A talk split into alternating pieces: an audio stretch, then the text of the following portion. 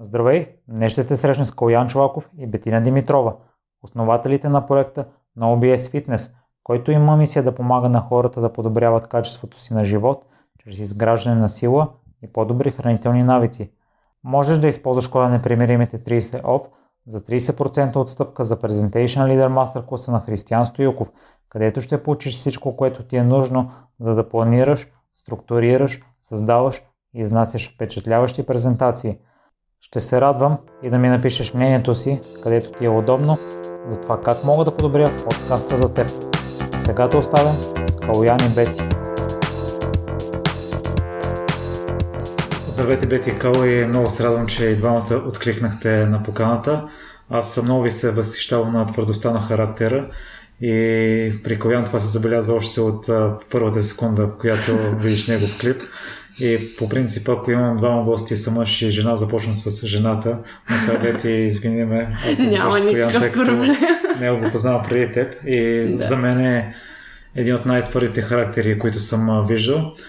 Као ти си израснал в Стара Загора, аз съм израснал в Козлодой и съм забелязал, че в малките градове околната среда не предразполага към такъв тип твърдост на характера.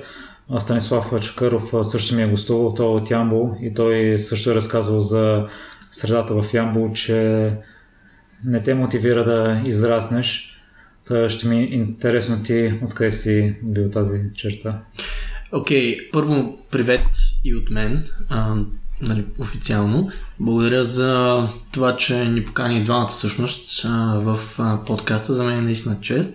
Сега, относно въпроса ти, първо да разкажа, може би, малко за мен самия. Аз съм роден в Стара Загора, 1993 като семейството, в което съм отраснал. Не е особено богато, даже никак. А, баща ми е неотехник, майка ми е медицинска сестра, ние сме 4 члено семейство, имам по-голям брат. А, брат ми е на 29 години, той е 3 години по-голям от мене и в средата, в която си израснал, когато тя е бедна на ресурси, ти си учиш от, от малкото да правиш много. Ще дам няколко примера. На мен майка ми винаги ми е казвала, ако нещо мога сам да го направя и мога да го купя, по-добре да си го направя сам, защото така ще пестя пари. И така аз съм приел този начин на мислене, в който ако аз мога да направя нещо, съм с двете си ръце, или мога да се науча да го направя, да, да направя нещо, по-добре е сам да си го направя, отколкото да дам пари и примерно да го купя. Разбира се, в момента начин на мислене не е точно така, защото определено а, има смисъл да купуваш някакви неща, които да речем ти можеш да направиш, но не можеш да не правиш толкова добре, колко някой друг може да направи. Но а, нали, това, ми, това ми беше главна мисълта, а, че когато ти не разполагаш с толкова много ресурси. Един вид се опитваш да си оптимизираш економиката. И за мен беше доста странно, да речем, когато дойдох тук в София, че хората използват някакви услуги. за мен беше странно за това да платя на някого за нещо, което не мога да пипна, защото аз съм свикнал, когато нещо мога да го направя, аз сам аз сам да си го направя. Наистина беше странно. И това, може би това е до много голяма степен свързано с а, изграждането на такъв тип характер, че аз трябва да направя нещо, което искам. Също спомням, майка ми беше казала, може би бях, на, бях малък смисъл, ще изложа, може би на 8, 9, 10, 11 годишна възраст, нещо такова. Помолих майка ми да ми направи закуска и спомням, изведнъж тя реши да ми каже, ще станеш ще направиш. И първият път, когато тя ми каза това, малко се противих, обаче отидох гладен, на училище. И до голямо междучасие буквално ми призля. Тръгна ми се вие свят и на другия ден си казах майко да научим как се правя закуска. И общо взето възпита такъв майндсет у мен. Ако аз мога да направя нещо или мога да се науча, ако е достъпно за мен да се науча да направя нещо, по-добре аз сам да си го направя, колкото примерно да дам пари на някой друг. Общо това е. Сега естествено не разсъждавам точно така, защото знам, че аз не мога да правя всичко, не мога да бъда добър във всичко и това е малко различно сега, но общо майка ми възпитал мене Дюър. Това наистина го държи изцяло на майка. С баща ми не съм в толкова добри взаимоотношения. С баща ми по-скоро доста се карахме, особено когато навлязах в тиническите си години. А, когато започнах тренирам, той ми казваше започва да тренираш, от а, тренировки не могат да си изкарват пари, то закоснения начин на мислене и така да смисъл негатив майндсета. Сега, когато бях в подрастващи години, не бях много добри взаимоотношения с баща си, сега съм добри взаимоотношения с него. Главно възпитанието си го държа на, на майка си. Бе, ти също си от малък град и ти имаш доста твърда характер. Аз най-много се впечатлих от периоди на заминаването в Германия, mm-hmm. в който първите седмици не си имал къде подсигурено общежитие. Да, да, да. Това е просто велика случка. В смисъл, а, не знам дали сега няма нужда да разказвам той в... А, нашия подкаст съм е разказала. Накратко първо привет и от мен. Благодаря ти и аз, че ни покани. А, за нас е удоволствие да, така да, да си говорим с хора, които са на същата вълна, бих казала, защото и ти имаш подкаст а, и ти контактуваш с интелигентни хора и общо е много готино да се разменя опит с такива хора и, и нали, знания с такива хора като теб. Благодаря отново за поканата. Иначе да, аз съм от Шумен. Общо също също малък град, където възможностите са ограничени. Това го забелязах още когато бях в музикално училище. Аз там се занимавах с изкуства до 8 клас. Музика най-вече, пиано, солфежи, пеене, танци, всичко около музиката което не ми даваше смисъл. Аз имах талант, това го виждаха и родителите ми. Явявала съм се по състезания, по конкурси и така нататък в България, но специфично в моя град нямаше среда, която да позволява на младите хора да се развиват. Нямаше среда къде да ходят на танци, къде да пеят, къде да се събират, смисъл да, да разменят идеи, да се развиват с изкуство. И това нещо го забелязах още тогава. Аз не идвам от толкова, нали, бих казала, бедно семейство. Тогава родителите ми имаха работа, те са инженери. Това по-късно се промени след кризата 2007, но не съм казала, че нещо, кой знае какво ми е липсвало, но моят характер наистина се изгради след като аз навърших 18, и реших, че м- по примера на брат ми, понеже той още преди да влезам в Европейския съюз беше заминал за чужбина, по неговия пример ще, ще замина изцяло сама. А, като тогава наистина първата година в чужбина просто характера ми се обърна на 180 градуса, на 360 градуса и тогава всъщност изградих тази твърдост, може би, за която говориш. Като просто не, аз малко не знаех какво правя изобщо като заминах, затова заминах толкова просто без да се информирам, неинформирана, но пък много така жестоко ме посрещнаха обстоятелствата там и да, наистина имаше периоди, в които а, ще да остава да спа навън. Но сега, като се сетя за тази година, и ми, са, някои неща са ми доста забавни, защото знам, че ако не бях преминала през това нещо, в момента нямаше да разсъждавам по начина, по който разсъждавам сега. Но да, относно малкия град, наистина има някои ограничения, които хората срещат най-вече в начина на мислене, най-вече в майнцета, както и Калата каза. Да. Кала, твоята история е много интересна и в миналото си смята успеха, свързан с това да се развиеш и издигнеш в корпоративния свят. Ще ми е интересно да разбера кои качества са ти помогнали да се издигнеш бързо до тим лидерска позиция, при положение, че нямаш завършено висше образование и това, което си учил е било свързано с економиката, а не с IT сферата, където да. след това започваш работа. Да. Така, първо, малко предистория. Учих две години в университета в Варна, економически университет в Варна. Специалността беше економика на търговията, но това за мен не представляваше интерес. На този етап това, което мен най-много ме интересуваше, бяха тренировките.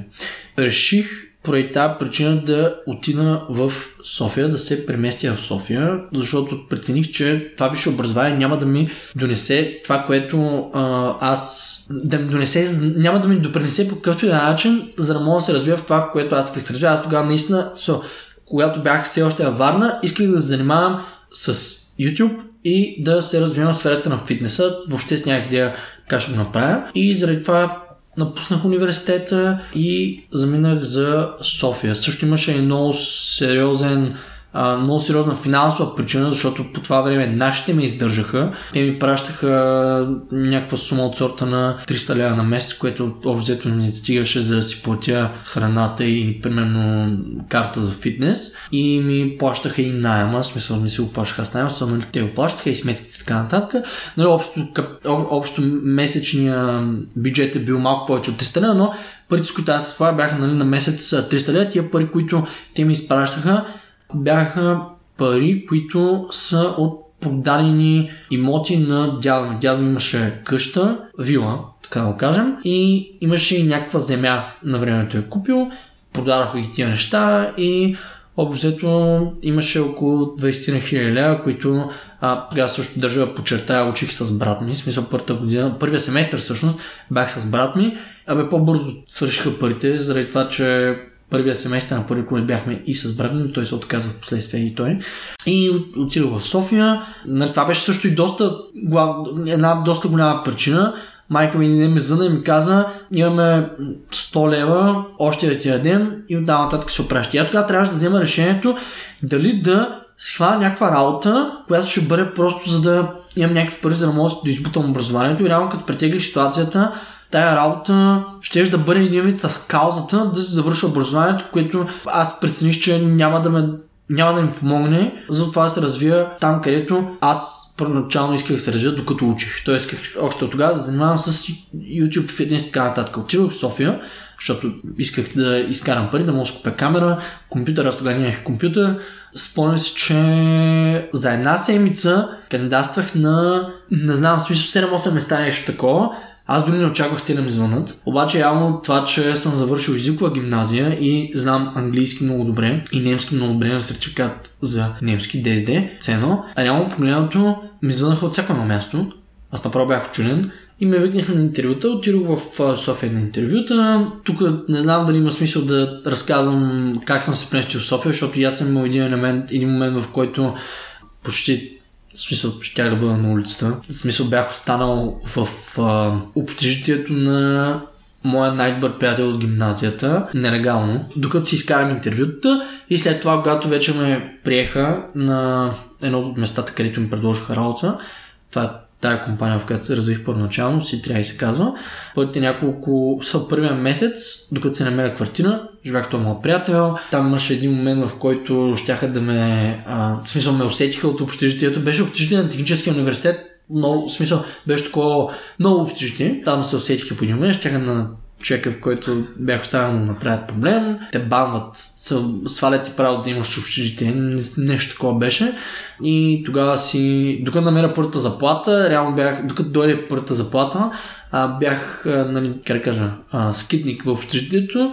След това а, взех пари на заем от един приятел, за да снимам апартамент под найем.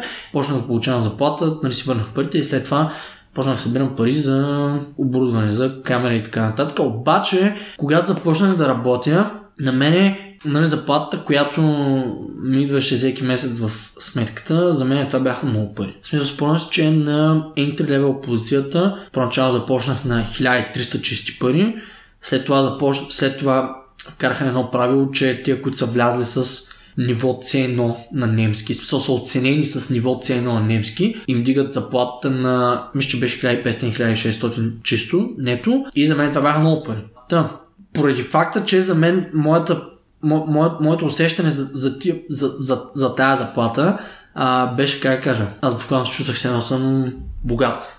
буквално така се чувствах. И тогава си казах, абе, що да не се пробвам да се развива в корпоративната среда. В смисъл, създаваш чуждо за security, изграждаш някакви софт скилове, в смисъл нали, как да работиш с хора и така нататък, научаваш някакви други също нови неща. И си казах, Брейте, тук менеджерите взимат 3-3 нещо 4000 чисто, що пък да не стане, да не стане след 5, 6, 7, 8 години клайн менеджер, мисля, че е doable, примерно към 27-8 годишна възраст, да съм клайн менеджер с 3, 5, 4 чисто заплата, ще имам един пълчен стандарт, че мога да направя семейство, съм, класическото развитие на живота, така да се каже. Училище, университет, secure job, сигурна, сигурна работа, след това жена, семейство, деца и кредит за апартамент. Обжет, нали, класическия развой на един живот, след това си отиваш. И сега да, пробвам по този път. А, през това време в главата ми горе-долу седеше нали, идеята, в смисъл, нали, така, вътрешно знаех, че това е нещо, което искам да занимавам, но честно казвам го бях притъпил това нещо. Ти ме пита, кое беше нещо, което... Кои, кои, са, кои са качествата? Кои са качествата? Ами аз, понеже бях хлапнал тази въйца, исках да не се изкача, си казах, аз трябва да аутворкна, да надработя така да и всички други. И първата година имах, нали, откакто вече започва да се води перформанса, смисъл да, да, да ти се репорта перформанса, те бяха на грейдове, така да се каже. AAA, AA, A, B, C, D, E, E, F. Нали, AAA беше, нали, трябваше да се биеш, така да се каже, с сакули тигри, за да стигнеш. Буквално трябва да си почти невъзможно е. Double е така доста doable, поне за мен. A също е мега doable, а B е нивото на което корпорацията иска ти да работиш. Един вид B е 80%. Те повечето компании, казвам повечето, искат от теб да работиш на 80%. С 80% е даваш си достатъчно зор, вършиш си работата добре, но не се напълниш излишно. Така да се каже за бонуси и така нататък. И а, аз казах, сега тук ще се натисна супер здраво и си казах, после ще правя всичко а, по-добре от другите, ще давам просто the extra mile, допълнителното усилие. И откак започнах да се води репорта, първата година имах непрестанно A или AA. Взимах всеки, всяк, всеки месец бонуса. Ам, имах доста позитивен фидбек от а, тия, които бяха над мене и година промотираха на следващия процес се казва Level 2 Agent, който е отговаря, така да се каже, и за работата на другите. Гордо около сега ще наистина не си спомням, но мисля, че 9 или 12 месеца бях на тая позиция и след това а, се отвори позиция за Team Leader и кандидатствах за Team Leader. А, и стана. Нали, Тоест хардуъркър. Това е отговор. И общо, да, когато бях на тия първи две позиции, аз не съм спирал да съм, не съм имал месец, в който не съм имал бонус, защото това на мен ми беше поставен като цел. Аз казах, искам да стана а, с, нали, да, да вървя нагоре по позициите в тази фирма. В смисъл, level 1, level 2, team leader, супервайзор, след това менеджерски позиции, client manager или manager, нали, както са позициите в самата компания, всяка компания са различни.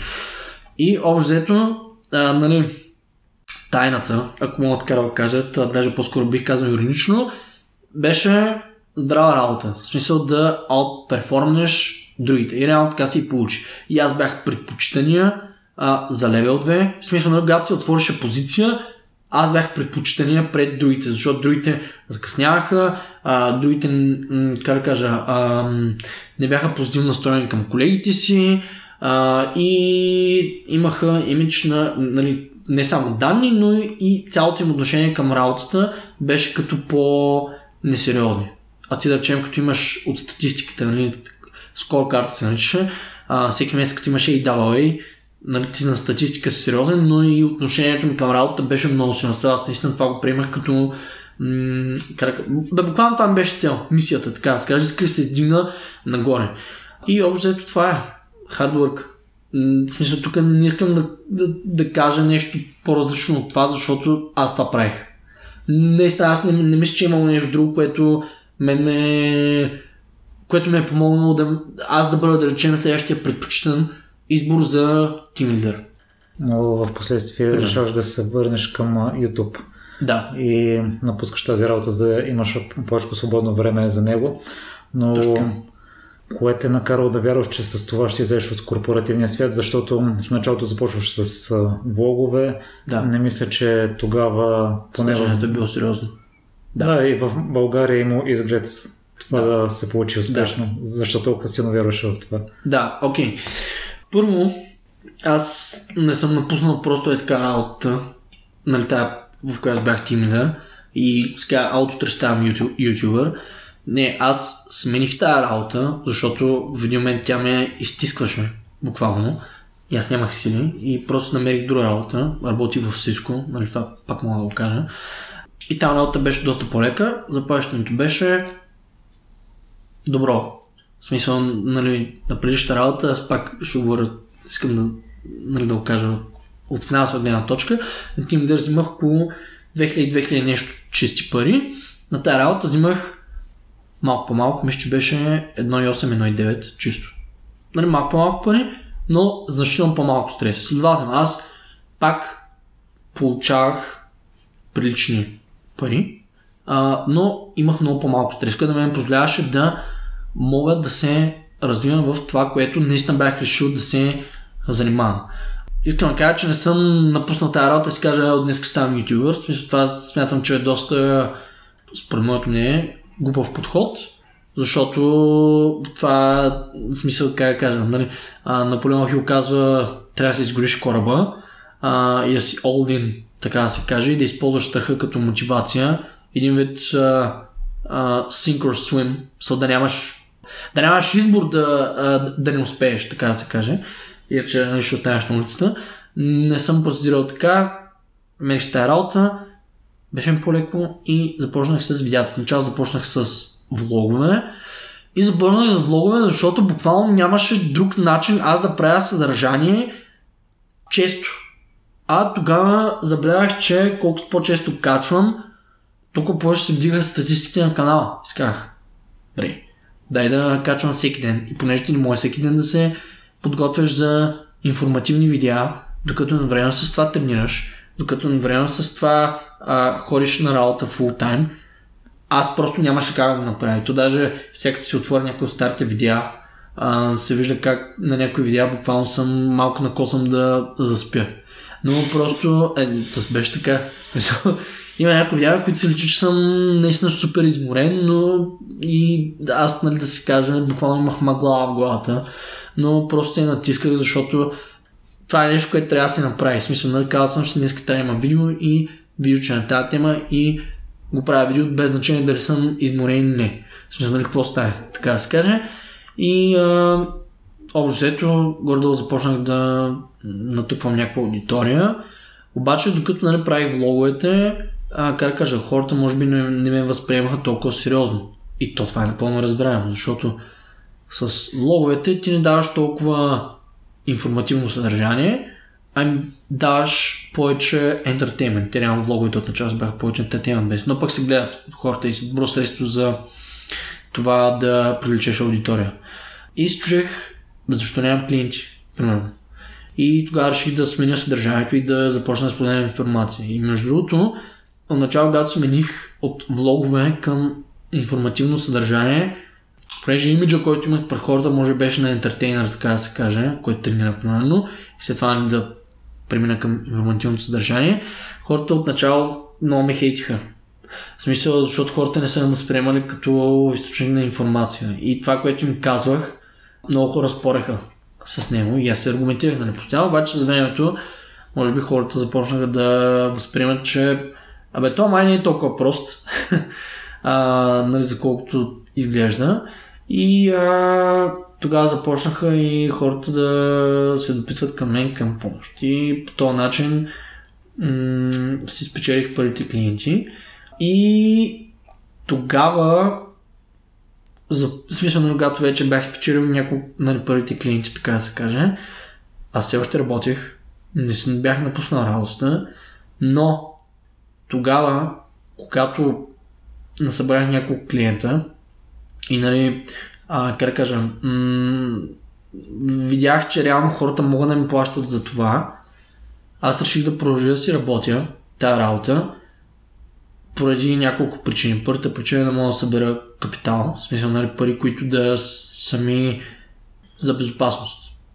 Ако по някакъв начин нещо се случи, след това като напусна работа а, и съответно за да проверя дали аз мога докато работя тая работа, ако нали, не съм напълно посветен на развитие на тренерска услуга, тренерски бизнес, да помагам хората и така нататък, ако аз работя на друго място и мога в продължение на една година да имам някакъв sustainable доход, значи това е устойчиво. Щом, нали, докато са с работата, може да се случи това. И а, когато ми дойдоха първите клиенти, всичките пари, които идваха от там, аз ги пестях, абсолютно всички. И тогава спря да харча пари за неща, които на мен не ми трябват. Да речем, сега дам пример, тая гривна. Тая гривна трябва ли ми? Не, не ми трябва. Точно не трябва ли ми? Не, не ми трябва. Това са някакви как кажа, неща, които са много essential за оцеляването. Те са нещо, което просто да те накара да се чувстваш добре. Против ли са, например, човек да харчи пари за някакви неща, които биха му донесли удоволствие? Не. Но нужни ли са? Въобще не са нужни, особено ако става въпрос за това ти да искаш да си напуснеш работата. И горе-долу около година, година и половина се занимавах с хора, работих на работата и правих видеа. И карах курс за Barbell Coaching от Starting Strength. Това беше, мисля, че 2019 началото зимата. Даже бих казал беше декември месец 2018, беше мисля, че началото или даже да, мисля, че там някъде беше, защото спомням, че юни месец свърши, демек а, 6 месец от годината, да, точка, той беше 6 месеца. А, значи началото на 2019 инвестирах 1200 долара в курс, защото си казах, ако ще се занимава с това професионално, аз трябва да имам наистина знанията, които реално ще разменям срещу техния финансов еквивалент. Реално това е, това ми беше идеята. И по това време, значи само да кажа, за всички хора, които казват, че нямат време да отидат да тренират. През това време тренирах три пъти седмично тежко. Ходих на работа full time от 9 до 6. Правих по две видеа седмично, даже някой път три. Някой път не съм имал възможност, съм правил по едно, но не съм спирал да правя видеа. Имах клиенти, с които работех онлайн. Имах клиенти, с които работех физически в залата, защото от курса изискваха да снимаме как учим хора да клякат, да правят лъжанка, да правят военна преса, основните движения. Искаха това и да спомням, че трябваше да го правя с субтитри, защото курса беше, в смисъл групата беше чуждестранна, в смисъл, нали, хората. Нали, кур, курса е от Starting Strength, това е американска компания. Имаше хора от Англия, от Германия, казали, но беше на английски. А, и аз трябваше да слагам субтитри, ще спомням на това, което му казвам на човека. И едновременно с това занимавах се с курса. За курса ми прича имахме коучинг кол, така да се каже, семинар, вебинар, всъщност всяка седмица. Имахме задачи. Трябваше да четем определени неща от определени книги и трябваше да пишем есета, и също така имахме и нали, такива физически задачи, в смисъл да, нали, да се снимаш в залата как колчваш някого. Защото тяхната цел е да научат как да колчваш някого, как да изпълни, как да се движи, как да изпълнява даден movement pattern, не знам за английски, но просто на български не знам как да го кажа, как да изпълнява даден movement pattern спрямо даден модел а, с товар. Общо това е, това е, как да кажа, м- как физиологически правилно да се движат да. в пространството. Да, с това, доста по-сложно е от това, но мога да. така да го, да го нарека. И, нали, съответно, това не става, смисъл ти като човек, който няма опит м- с физически коучинг, in real life коучинг, ти не можеш да се добари онлайн. И те няма как те научат без ти да отидеш да барнеш човека и да му кажеш след като трябва да се бреш плешките. То си е, как да кажа, цял занаят. И няма как да се научиш как да го правиш това, без да го правиш. И без при това някой ти каже кои са нещата, които човека трябва да прави, нещата, за които ти трябва да следиш, за да можеш ти да го научиш ефективно той да изпълнява упражнение. Тук говоря за човек, който никога не е вдигал. Начинаеш. Ти да един, начинаеш да научиш как кляка. Това не е лесна задача. В смисъл, хванеш един човек от улицата, който тренира, и примерно кляка горе-долу добре, и той си мисли, примерно, че кляка добре, ако този човек му кажеш, научи приятеля ти да кляка. Няма да му направиш. Мисля, убеден съм на 300%, че ще му каже при тъй. Как един човек, който е начинаещ, ще знае колко широко да хване лоста, къде трябва да му се намират коленете, къде трябва да му е погледа, къде трябва да се движи лоста и така нататък. So, не е толкова просто и то това си е цяло занятие, буквално това е занятие и нещо, на което ние учим хората, с които работим. И прави това нещо, всички тия неща, т.е. курс, физически коучинг, онлайн коучинг, YouTube видеа и uh, 95. То беше 10 to 7. Uh, нали, общо това, uh, как да кажа, от 10 до 19 беше, но това е нали, физически смята, но работа е, както се казва в щатите, 95. И това го правих може би около година, година и половина. Събрах uh, достатъчно пари, в смисъл нали, парите, които аз си бях преценил, че са ми нужни, за да мога да се чувствам спокойно, за да мога да се чувствам спокойно, за да напусна работата и едновременно с това гледах нали, да, да напусна с достатъчен брой активни клиенти. Разбира се, да, как кажа, през това време, докато все още работя, да мога да си изработя някакъв свой собствен метод на работа. Един вид да си изработя процес, така да се каже. Общо така процедирах. Нали, малко се отплезнахме от основата на въпроса, но общо така, така постъпих с напускането. Не съм напуснал. Ти ме попита а, какво те накара да... Какво ме е накарал, какво ме накара да, да, да почувствам, че има един вид хляб в тази работа. Ами аз трябваше да проверя дали има хляб в тази работа. Аз в течението на, на това какво съм направил, ти казах, че продължение на една година мен целта ми беше да проверя дали ако имам работа, т.е. дали ако не съм напълно посветен на това, аз ще мога да имам sustainable profit от това нещо. И то се че мога. И затова реших, нали, хем да събера пари, хем и нали, да го тествам, нали, да видя какво мога да подобрявам през това време и така нататък, докато все още имам сигурната работа. И общо това ме накара да повярвам в, как да кажа, в то целият проект, който реших по-късно с Бети да започна. Вие се запознавате именно покрай YouTube. Бети, което е спечели в фитнеса, че след това разбра, че музиката няма да е твоето, се насочи към него. да, като цяло смисъл в... Аз още в гимназията започнах да тренирам, най-вече защото започнах много да се изгърбвам. Цялото ми семейство имат като цяло някакви грамначни изкривявания. Не знам дали това е нещо генетично, най-вероятно не, но Започна да се изгървам и майка ми реши да ме заведе просто при треньорка, на която съм изключително благодарна, защото тя положи основите на моите подобни виждания, като тези на Калянче. Човек трябва да набляга на основните функционални движения на тялото, да подобри стойката си, да засили мускулатурата си.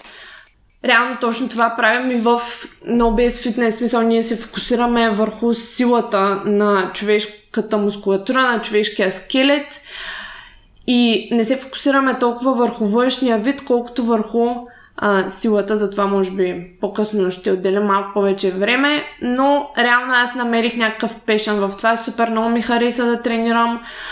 И продължих да го правя. И когато бях в Германия това ми беше един вид лек, по който да се това ми беше един вид в ежедневието нещото, което ме социализираше с други хора. Аз, честно казвам, в Германия нямах толкова много приятели, но заради фитнеса все пак имах някакви познати, с които споделям а, една среда, ед, едни и същи интереси и те бяха германци. Аз реално нямах приятели и това нещо ми помагаше в ежедневието да не се чувствам сама, да не се чувствам а, самотна. Но през годините, през които бях там, аз реално си изкарах също курс за а, фитнес инструктор и постоянно, постоянно в свободното си време се интересувах, четах, опитвах се да разбера какво е важното в а, фитнес цялостно в фитнес средата, кое е есенциалното, защото виждах как хората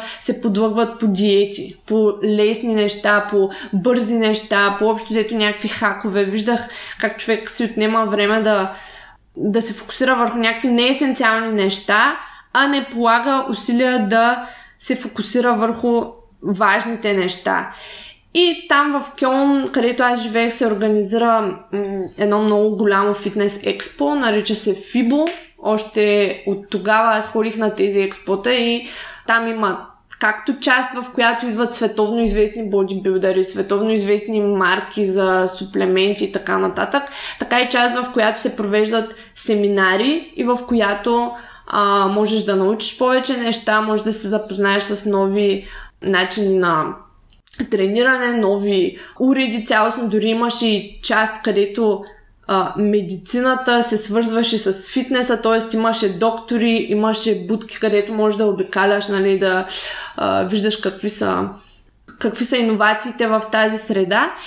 И докато повечето хора ходеха в частта с бодибилдерите, където ще опитват протеинови барове и ще си правят снимки а, с тях, аз ходих в частта с семинарите. И там беше супер интересно, че главния, един от главните основатели на... М- как да го кажа? То не, то не е основателите а, на тренировките за марката Puma, просто марката Puma а, има треньори, които, а, да кажем, правят тренировките за реклами на Пума или нещо подобно. В смисъл, а, един вид правят а, м- сценария за това как ще се тренира по време на техните реклами, да кажем, или някакви видеа, които те снимат. Знаете, това е огромна световна фирмата. Такива хора, нали, специалисти, идваха и споделяха опит, а на семинарите бяха само аз и още няколко човека, разбираш ли? Смисъл, хората се интересуваха от това какви протеинови барове ще има на пазара и подобни неща. И реално аз на това експо осъзнах, че просто искам някога през живота си да намеря начин да се занимавам с фитнес. Тогава ме озари, защото аз се чувствах уникална, аз бях в екстаз, смисъл видях разликата да съм там – и видях разликата да съм примерно в университета или на работата ми в Германия или да правя нещо друго. А, ако ще да се занимавам с музика, наистина просто се чувствах уникално. Няма как да го опиша. И когато това нещо те хитне, ти дълбоко в себе си знаеш, че това е правилното нещо за теб. Така започнах да се интересувам още повече от фитнес, от хранене особено. Започнах да гледам, между другото, точно една година преди мисля, че да завърша... Не, всъщност последната година, в която а, завърших университета, започнах да гледам и Калуян в YouTube. Видях, че той има така малко по-различен начин на виждане, който на мен много ми допадаше. И в крайна сметка аз реших, че след като ще завърша университета, в който учих маркетинг, специализация маркетинг, смисъл неща, които там нямат нищо с фитнеса, просто ще продължа по някакъв начин в тази среда. Не знаех как ще се случи, не знаех как ще го направя, но вътрешно силно знаех, че това е нещо, с което искам да се занимавам. И съответно, когато се прибрах в България, се срещнах и с Калуян и така започнахме на OBS фитнес в течение на обстоятелствата. И общо взето, извинявай да се върна към въпросите, който беше конкретно как съм как съм се насочила към тази среда, това ли беше попитал? Да, към фитнеса, който да, в началото. Да, то, точно това беше момента, за който казах на това експо, едното от тях. Идеята ми беше в най-самото. Най-самото начало, просто много ми хареса това да, да мога да освобождавам адреналина си, да се уча да се движа правилно чрез фитнеса и тренировките. Много ми харесваше начина по който се чувствам. Не е било никога заради външен вид. Наистина никога не е било заради външен вид. Харесваше ми да се чувствам силна, да ми расте самочувствието и да се чувствам, че реално се движа по-правилно в пространството и не се изгърбвам съответно стойката ми се подобряваше. Това бяха нещата като цяло. Кала, една от твоите причини е, че са ти се поиграли в училище. Това отразило ли ти се по някакъв начин в бъдеще? В училище аз бях, така както родителите викат, слабото дете, болналото дете, малкото дете. Родителите са ми доста дребни. Баща ми е, те са на един ръст, баща ми и майка ми са 1,62 високи. И съответно майка ми е слаба, баща ми между другото е мускулест, той тренира, но майка ми е слаба и аз, когато бях малък в училище, бях супер слаб. В смисъл бях а, най-слабото дете в класа и съответно бях един от най-дребните. защото бях относително нисък. Аз не, че съм много висок. А, но общо взето бях слаб и дремен. И Папа, знаеш как е в училище, в смисъл по-дребните им се... Той не, не, че са ми се подигравали, но а, как да кажа, взимаха ме за мезе, така да се каже. Смисъл, не, не са ми се подигравали, защото как да кажа, м- по-скоро начали някакви такива хватки от кеча и така нататък. То е било нали, на, на, на базик, не, не съм имал нали, някакви такива, как да кажа, буквално да са ме малтретирали или нещо от сорта, но да речем, когато сме играли така нататък на кетч в училище, а, реално мене така да си кажа ме взимаха за мезе и мене това много така сериозно ми влияеше на самочувствието. Аз по това време не съм разбирал, че ми е влияло на самочувствието, но буквално аз не съм се чувствал можещ, така да се каже. И на, на, на 15 годишна възраст с един мой приятел, двама всъщност бяха, бяха Любен и Валентин си казват. А, с Любен, между другото, все още поддържаме добри взаимоотношения. Той беше най-добрият приятел в училище. Започнахме да тренираме в една малка зала, казва се Резист. Тя беше до Изуклата гимназия на 5 минути нещо такова. И отначало абсолютно нищо не знаех. Ама наистина, абсолютно нищо не знаех за тренировките, но ми хареса изключително много. Просто самото напомпване и цялостно чувство за това, че аз като направя нещо, което е трудно, след това ще имам някаква възвръщаемост. Мене това супер много ме изкифи. И не се бъзикам още от първата тренировка, мене просто супер много ми хареса. И след това първата година тренях а, доста бро до, доста бро методи. И след това си казаха, бе, защото тогава в YouTube така започна да се разраства, YouTube почна да, да расте. И ми изиска някакви трансформации, аз виках, а как тия хора правят такива трансформации, няма година нещо не правя както трябва. И почна да чета информация а, в интернет на английски, защото тогава на български нямаше абсолютно нищо може би BB Team всъщност, грешка, BB Team, но информацията BB Team ме не ми допадаше много, защото тя беше насочена малко повече за хора, които просто искат да поддържат форма. Въпреки, че съм имал дневник в BB Team, бях доста често посещавах форма, защото тогава нямаше групи в Facebook, нямаше YouTube, нямаше фитнес общество. И BB Team беше единственото фитнес общество заради форма. И аз заради това ходих там главно, иначе че много не ми Просто ми беше интересна информация. Не, че не е качествена информация, супер качествена, просто ми беше толкова интересна. А, но това беше, кажа, че единственото фитнес общество.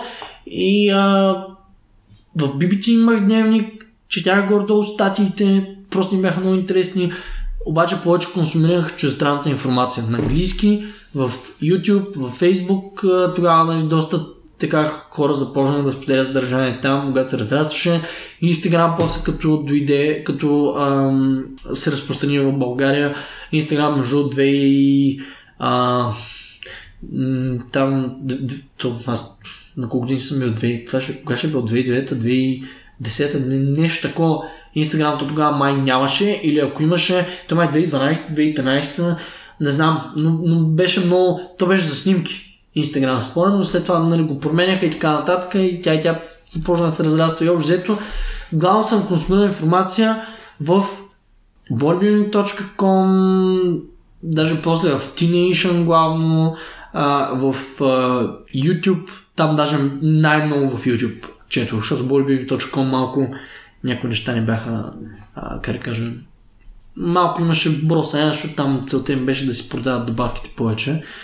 И даже мене му бяха писали в интервюто, че приемам креатин. А аз бях написал в имейла, а, че не съм приемал никакви добавки, освен кафе. Ако може кафе да се счита, ама не знам. И а, общо това е. Смисъл, просто почна да консумирам информация и да се уча от другите. И тогава имаше една ера на бросайенс методите, смисъл всеки говореше какво прави. И тогава все още не бяха навлезли научно, научно доказаните подходи. След това 2013-2014 горе започна, започна да отмира бросайенса а, и тогава започнат да навлизат нали, evidence-based, така да се каже, подходите. Тога аз до този момент си броях калориите, но не, м- как да кажа, отначало имаше един момент, в който не се фокусирах толкова върху основните движения и прогресив overall и така, и така нататък, нали, по един систематичен начин, така да се каже, по един структурен начин, но по-нататък, нали, когато започна и за evidence и така нататък, а, тогава вече започнах все повече и повече по един структуриран начин а, да си изграждам тренировките и да, да има измеримост. И общо това е. Кажа, че моята история от нататък не съм спирал да чета информация, да чета книги, курсове, нали, в последствие изяви, че се занимавам с това професионално. И накрая в началото на годината регистрирате фирма и си се отдава изцяло на това. Да. След като напусна корпоративния свят, кои са основните принципи на предприемачеството, които научихте за 6 месеца?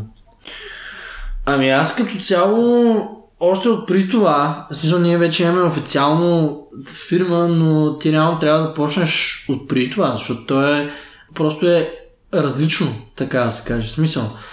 Имам прича различно от това работиш, защото когато работиш, теб всеки месец ти дават заплата. Ти този инстинкт, който го имаш за оцеляване, той колкото по-дълго време работиш, па да кажа, това е моето мнение, той все повече и повече се претъпява. Защото когато при тебе, момента в който при тебе дойде заплатата, това е момента в който ти си секюр до следващия месец.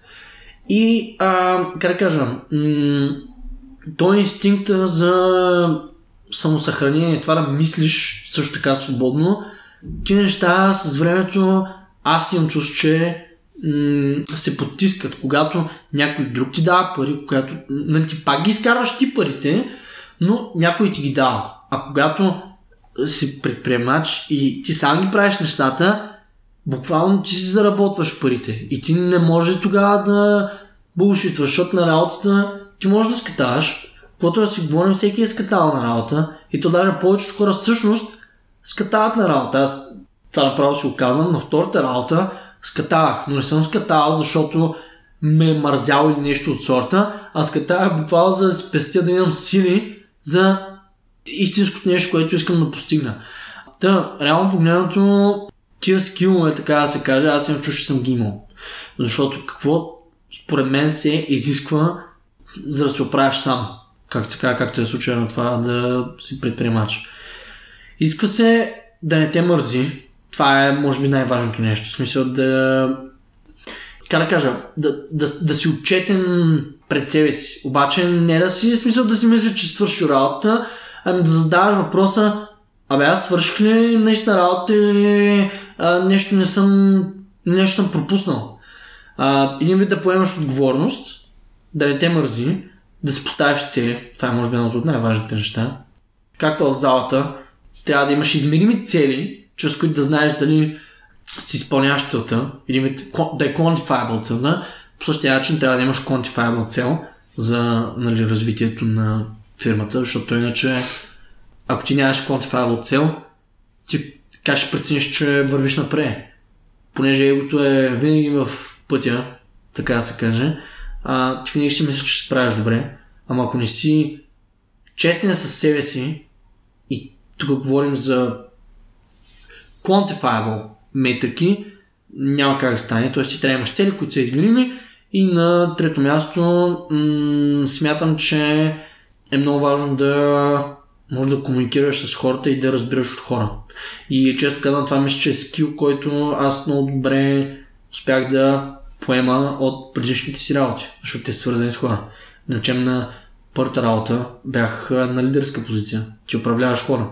Ти трябва да казваш на другите хора какво правят. И за да може хората да ти слушат, ти може просто да...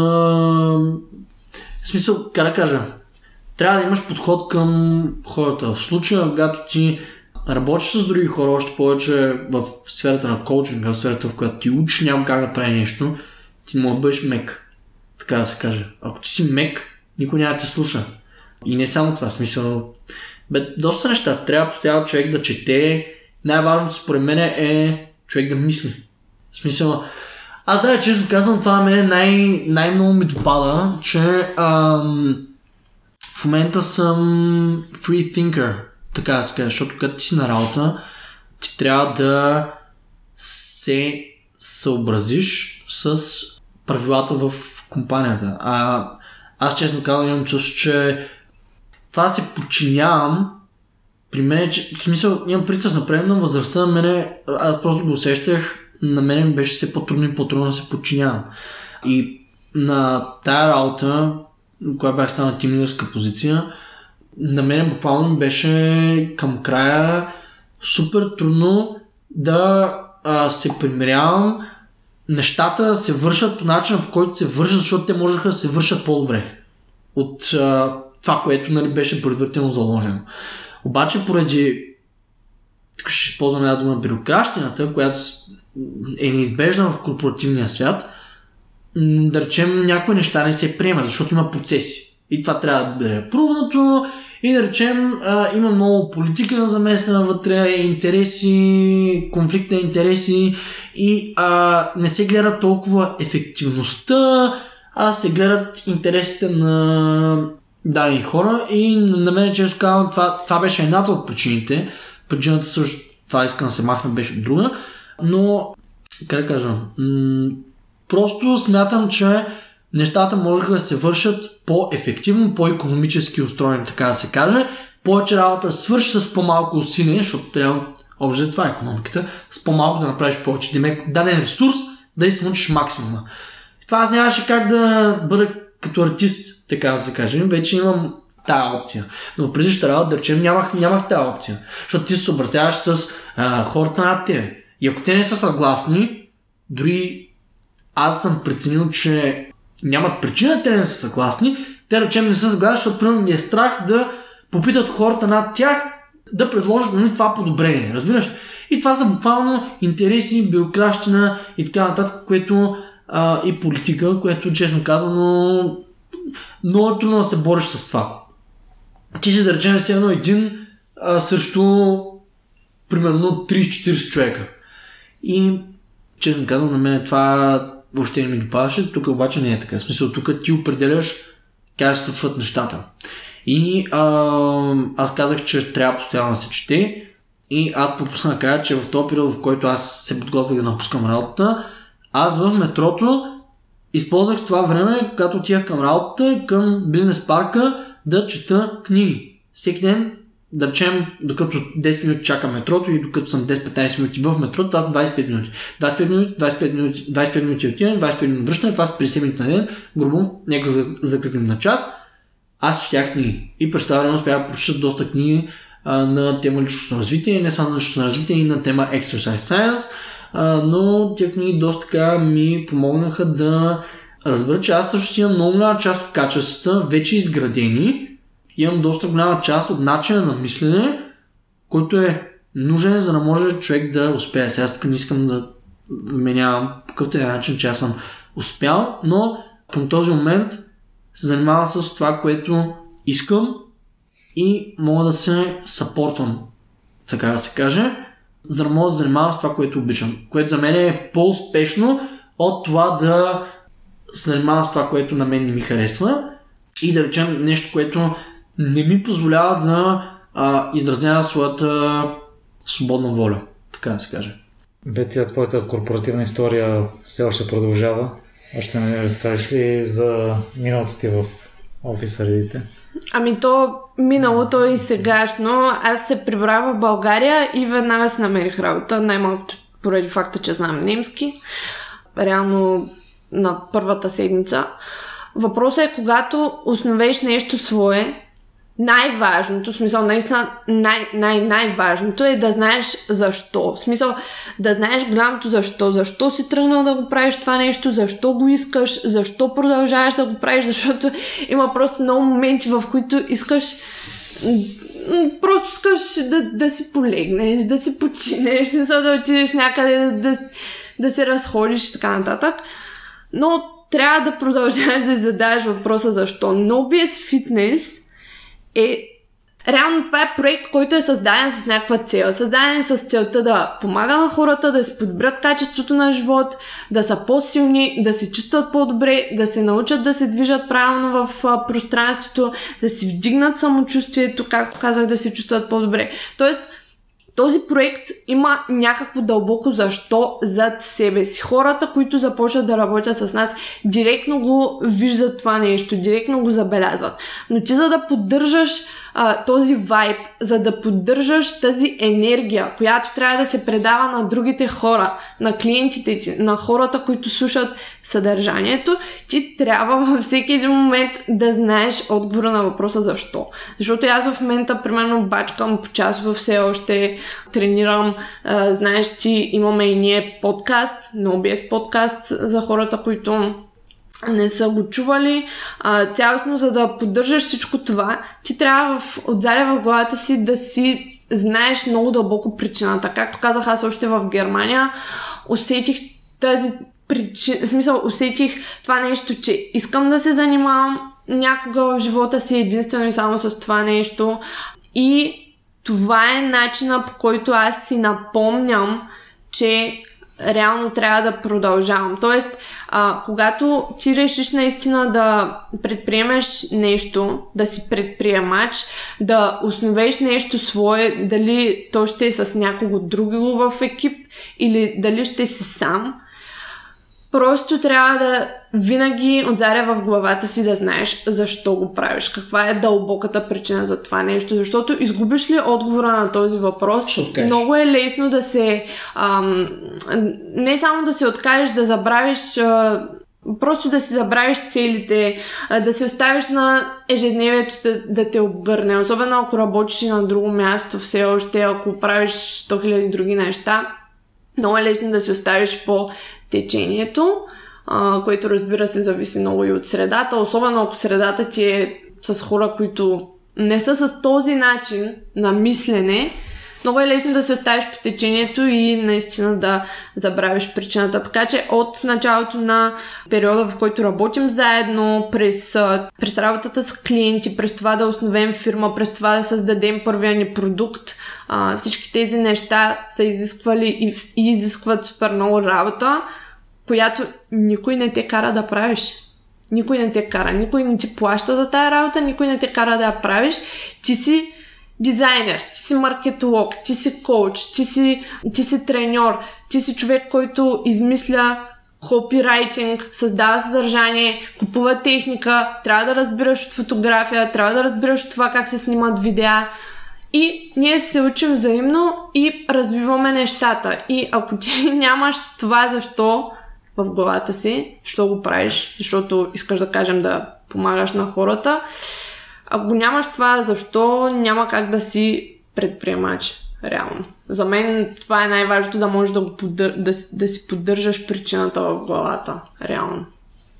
Това съм сигурен, че е причината да имате и двамата силен фокус. Но да. преди ми направи впечатление, че по време на извареното положение допълнително се е фокусирала. Да. И в едно твое участие ти питаха дали си гледала новите видеа на Любо Жечев. Да, каза, че да, да, да, да. При момент това да не може да ме спре да не ги изгледам и след това отново да се върна да, нещата, които трябва да правя. Та по какъв начин успяваш да се съсредоточиш? Това отново е просто продукт на нещата, през които съм преминала в университета, защото там ти имаш е, един капацитет да ходиш на работа, да тренираш, да учиш супер много часове, постоянно да ти влизат нови думи на немски, да не разбираш нищо на лекцията, да трябва да го прочетеш по 10 пъти, трябва да го научиш, да трябва да си възпроизведеш знанията по свой си начин написан на чужд език, който не е английски, нали, който не ни е от малки в главата и в кръвта. И просто там се научих да сминавам извън капацитета на възможностите. Тоест да преминавам отвъд тая граница, че вече не мога да се фокусирам, вече не мога, вече това, вече това. И просто да продължавам да действам. И това нещо ми е останало сега в абсолютно всяко едно нещо, с което се захващам. Смисъл, аз знам, че с каквото и да се захвана, мен не ме пука. В смисъл, мен не ми пука. ще работя за него и знам, че ще се справя с него. И реално, когато се поставя някаква цел, нищо не може да ме разфокусира и това наистина ми е останало от университета. Аз затова повтарям, че ако не бях преминала през тези неща, сега нямаше да съм с този майндсет. Един съвет, който мога аз от досегашната ми, досегашния ми опит, аз все още съм доста малка, бих казала, не съм нали, на някакви, кой знае какви години, не съм супер мъдра или така нататък, но едно нещо, което ми е останало е, че най-важното нещо, което трябва да се свърши за деня, трябва да е в началото на деня. Тоест, аз мога да видя, че Любо Жечев прави ново видео за хора, които са в моята сфера и може би това може да ме интересува. Но ако аз съм си казала, примерно, днеска трябва да пусна подкаст или днеска трябва да направя или с какво си, ставам, пия кафето и го свършвам и вече евентуално след това, ако изобщо ми остане време, в случая тогава не ми оставаше много време, след това се свършвам всичко останало. Така че най-важните неща, които си поставяме като цели, трябва да са според мен лично трябва да са първите неща, които да. правим през деня. Не знам Калата какво мисли по въпроса, но според мен това е доста важно. Ами аз съм на същото мнение. Аз като стана сутрин, първата работа е да си направя кафе, нали, туалет на зъби и така нататък. А, и като си пия кафето имам един лист. Тоест, то не е лист, а по-скоро е тетрадка. И в тази тетрадка съм написал неща, които ги чета силно на глас, но не просто е така минавам през тях, но ги чета с чувство по няколко пъти, един, два, три пъти, зависи колко, колко пъти имам нужда. Това е преди да отворя телефона, сутрин, преди да отворя Instagram, Facebook, да речем да видя да някой клиент е писал, не е писал нещо пред вечерта.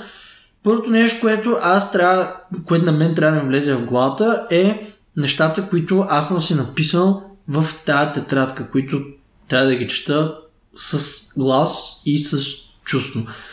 Следващото нещо, което правя, нали, докато си пия кафето, е да оправя клиентите. Тоест, реално погледното, хората, с които работим, им пишем таргети за тренировките, малко, доста по-сложно от това. А, говорим с тях на седмична база видеоразговори и така нататък, но за всяка една тренировка те имат конкретни таргети и всяка сутрин те да минем през аз да мина конкретно през тия таргети и а, как да кажа да им да, дадеш да, да, им, да им дам, фидбек. Да, да им, дам, да им дам таргети за конкретната тренировка в нашия софтуер, който използваме. И след това работя върху развитието. Тоест, един вид, сутринта съм извършил най-важното, това, което всъщност, а, как да кажа, работа с хората. Следващото нещо вече е да се работи върху развитието. Дали ще е върху моето развитие, дали ще е примерно за това да създам съдържание в YouTube, дали ще е за това да създам примерно, нещо за вебсайта, нещо да подобря по някакъв начин на подобря услуга, т.е. нещо, чрез което да има градация. Дали аз, примерно, ще ам, си, а, дали ще примерно чета някаква книга, защото ти постоянно трябва да четеш всъщност. Ако искаш да се развиваш, просто няма как.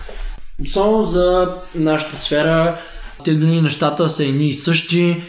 Ти като прочетеш една книга, виждаш нещо, което примерно не си знал, пък виждаш друга гледна точка, която до сега ти не си имал.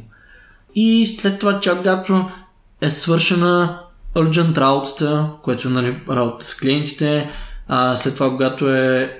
Това е urgent. Принципно има едно разделение на активите, така да се каже. А, мисля, че беше в книгата на, на Seven, Seven Habits of Highly Effective да, People. Да, Там да. имаше един квадрант а, и беше разделено на Cheat. важно и спешно, важно и неспешно и не... Абе, смисъл, четирите възможни варианта на, на тия комбинации. Първата работа, която... Смисъл, работа с клиентите е хем important, хем urgent. Защо? Защото ако не свършиш работа с клиентите, те не работят с теб. Да, това е основният дух. Да, а, да, точно така. Това е нещо, което, така да се каже, храни хазната на, на фирмата и затова кара а, хляба на масата. След това е нещо, което е важно, но не е urgent. Това е развитието. Защо? Защото ако ти не си свършиш работата с клиентите, но се фокусираш върху примерно разрастване и така, примерно да направиш видео в YouTube, ти пак няма да свършва най-основ, най-спешната и най-важната работа.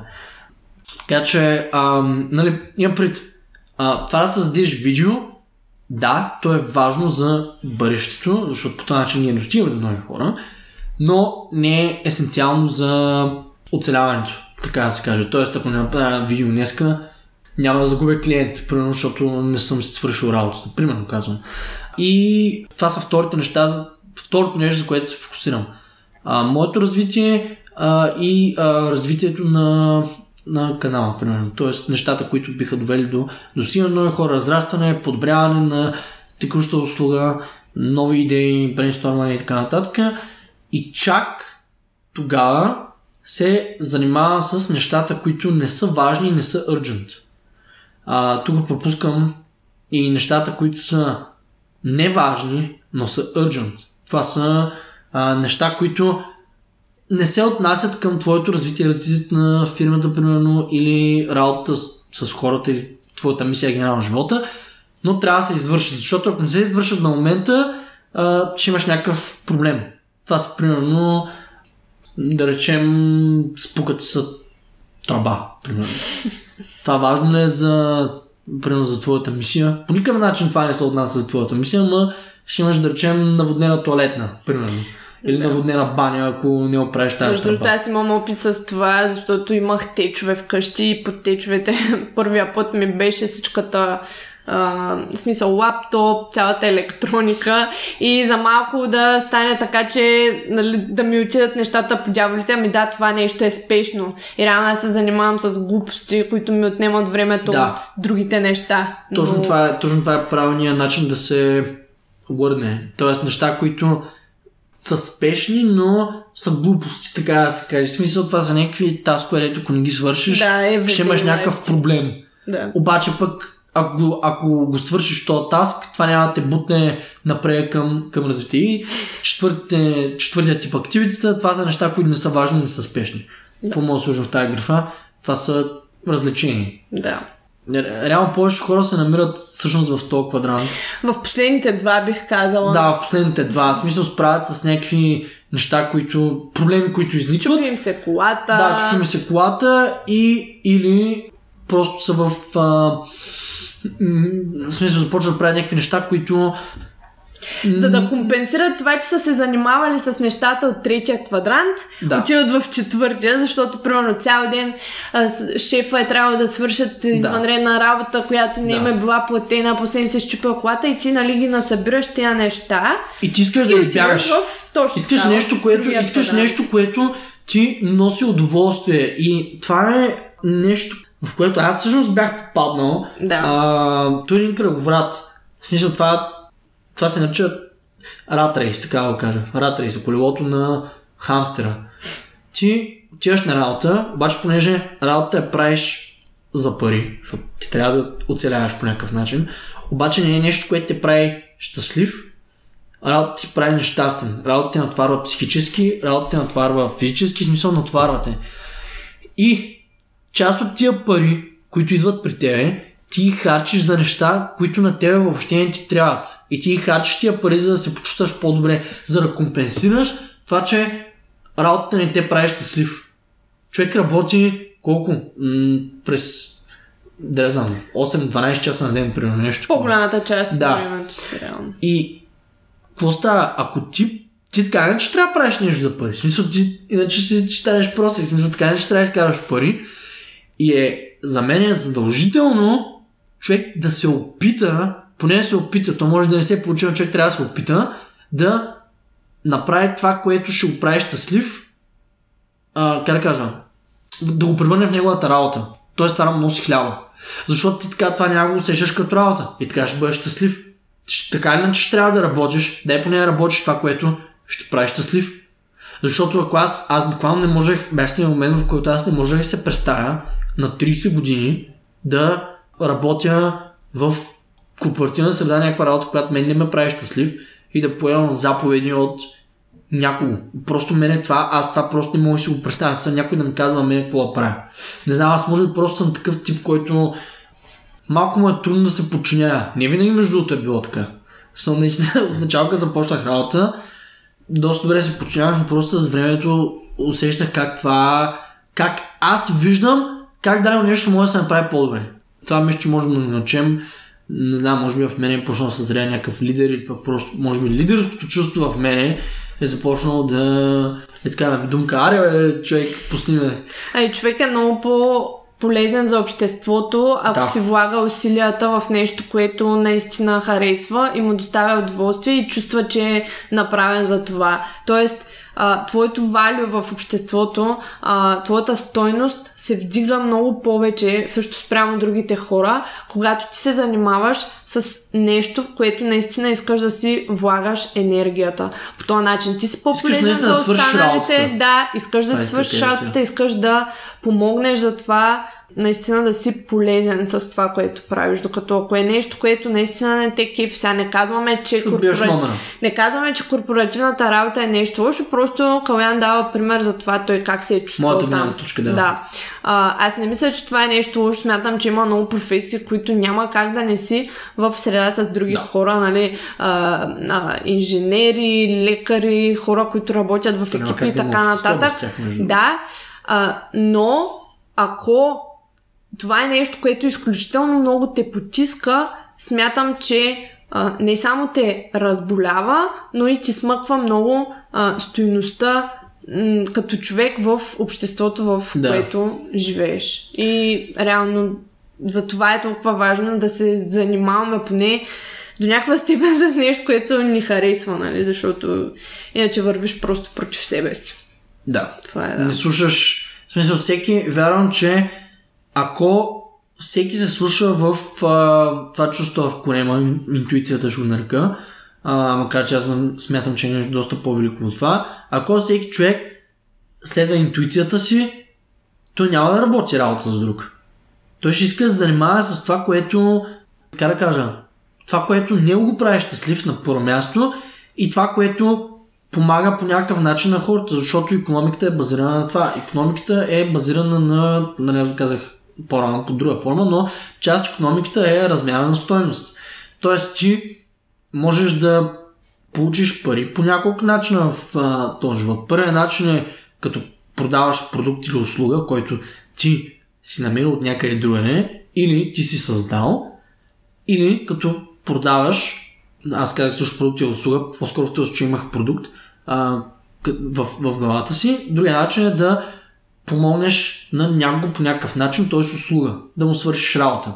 И съответно да получиш финансовия клиент. Третия начин е да разменяш време срещу пари, което всъщност е работа, защото на повечето работи не ти плащат, има изключения, има много изключения, но генерализирам тук, повече работи ти плащат за времето, което си там. Затова има и работно време, а не за това, което си свършил, защото има безброй примери на работа, в които на работното място, в които някой върши повече работа от други го и не бива компенсиран спрямо а, как кажа, истинския еквивалент на това, което е свършил, а бива компенсиран спрямо правилата на корпорацията, така да се каже. И по този начин, как да кажа, м- човек се чувства ощетен и просто не... В крайна сметка пак биваш платен на час. Защото, примерно, аз мога да речем, ако аз съм дърводелец и аз създам примерно 10 дървени детайла и примерно взимам 1000 лева заплата, а, примерно моят колега, понеже е приятел, примерно на шефа, пак взима 1000 лева заплата, но създава 3 дървени детайла за един работен ден. В крайна сметка, кой е докара повече стойност? Човека, който е направил повече детайли. Не човек, който е направил по-малко детайли. Обаче какво? И двамата получават едно и също възнаграждение. Следователно, и двамата примерно са там 8 часа, примерно. И следователно двамата биват заплатени на час, а не за това каква работа си свършил. Когато работиш себе си, ти нямаш избор да не вършиш работата качествено. Ти просто буквално нямаш избор. Ти, ако не вършиш работата качествено, ти няма да ядеш. така че просто е по-различно. И за мен просто е по отдачно за, моя си, за моите си виждания за живота, който аз искам да живея, да не работя за за час, така да се каже, а да бъда платен, да, бъде, да ни бъде плащано за свършена работа. Защото в крайна сметка ще дам една много добра аналогия. Да речем, имаш двама водопроводчика. Един водопроводчик взима примерно 300 лева за да ти оправи спуканата тръба и върши тази работа за 20 минути. Или пък дори за 5 минути, защото е много добър. То човек за един ден може да изкара примерно да отиде на 15 адреса и да свърши, примерно да, да вземе 15 пъти по 300 лева за примерно няколко часа. Това просто го давам целта на примера, не казвам нали, че е възможно, със сигурност е а, възможно, може да бъде невъзможно, просто го давам целта на примера, за да го иллюстрирам. Друг водопроводчик, който взима да речем 50 лева, обаче пък му отнема 3 часа за да оправи спокойната тръба. Реално погледнато и двамата биват, един, един може да изкара повече пари и си максимизира времето, защото е по-добър. Тоест той, на него му бива плащано за свършена работа, а не за времето. Защото, примерно, един си върши работа за 3 часа, обаче на него пак ще му бъде платено за свършена работа, защото той оправя тръбата, но просто му отнема 3 часа, за да оправи тръбата. На другия човек, той да речем оправя тръбата за 5 минути, съответно за него, на него заради това цената му е по-висока. Следователно, каква е разликата между двамата? Един е по-добър от другия и на един му отнема повече време, а, за да свърши работата. И реално, когато човек работи за свършена работа, а не за работно време, може по-добре така да се каже да разполага с а, времето си. И така може той сам да си определи стоеността на времето, а не да речем работодателя, който и нали, пак може да се върнем, пак може да се върнем към казуса с а, двата, двамата, дърводел, двамата дърводелци. Един примерно върши 3 тайла, прави 3 тайла, пак е 8 часа там, другия прави 10 детайла, пак е 8 часа там, двата получават най съща заплата. Плащането не е за свършена работа, за присъствие. И на повечето работи това смятам, че е много голяма част от причината повечето хора на работа да скатават да не си вършат работа. Има един израз на английски punching the clock. На български това е да отбиеш номера. И аз това съм се нагледал също в корпоративната среда, просто има толкова много хора, които не си вършат работата. И супер много а, проблеми могат да бъдат избегнати и да се върши по-добре работа и да се върши повече работа с по-малко работно време. Ако ти примерно отидеш на 8 часово работно време, обаче свършиш работа за 2 часа, те ще искат тебе да вършиш някакви други тъпоти, които по никакъв начин Извини, но по никакъв начин няма да, ти допр... няма да допресат за развитието на фирмата и ти по никакъв начин няма да свършиш повече работа, защото ти примерно намерил начин за 2 часа да свършиш всичката работа. И това е много, как да кажа, нещо, което на мен направо ми бърка в ума. И има още много други причини, по които аз просто не искам да работя за друг. Само мен това ме плаши, честно казвам, наистина. Защото това малко се... Аз даже често казвам, забравих какъв е въпроса.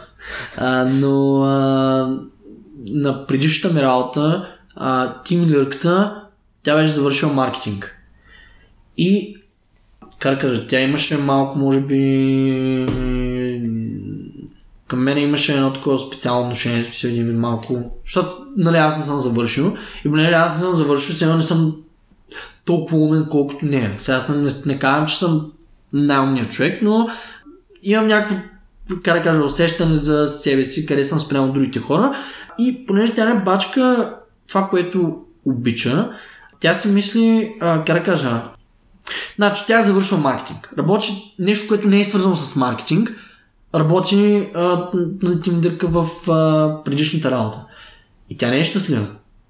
Тя мен ме мислеше за глупав, защото нямам висше образование. Той искам да кажа, че тя понеже има висше образование, тя се мисля супер умна, а аз, примерно, понеже съм напуснал университета, тя мен, или поне аз съм без че тя мен ме е мислила за а, глупав. А в крайна сметка, аз вече се занимавам с това, което обичам, а тя не се занимава дори с това, което е завършила.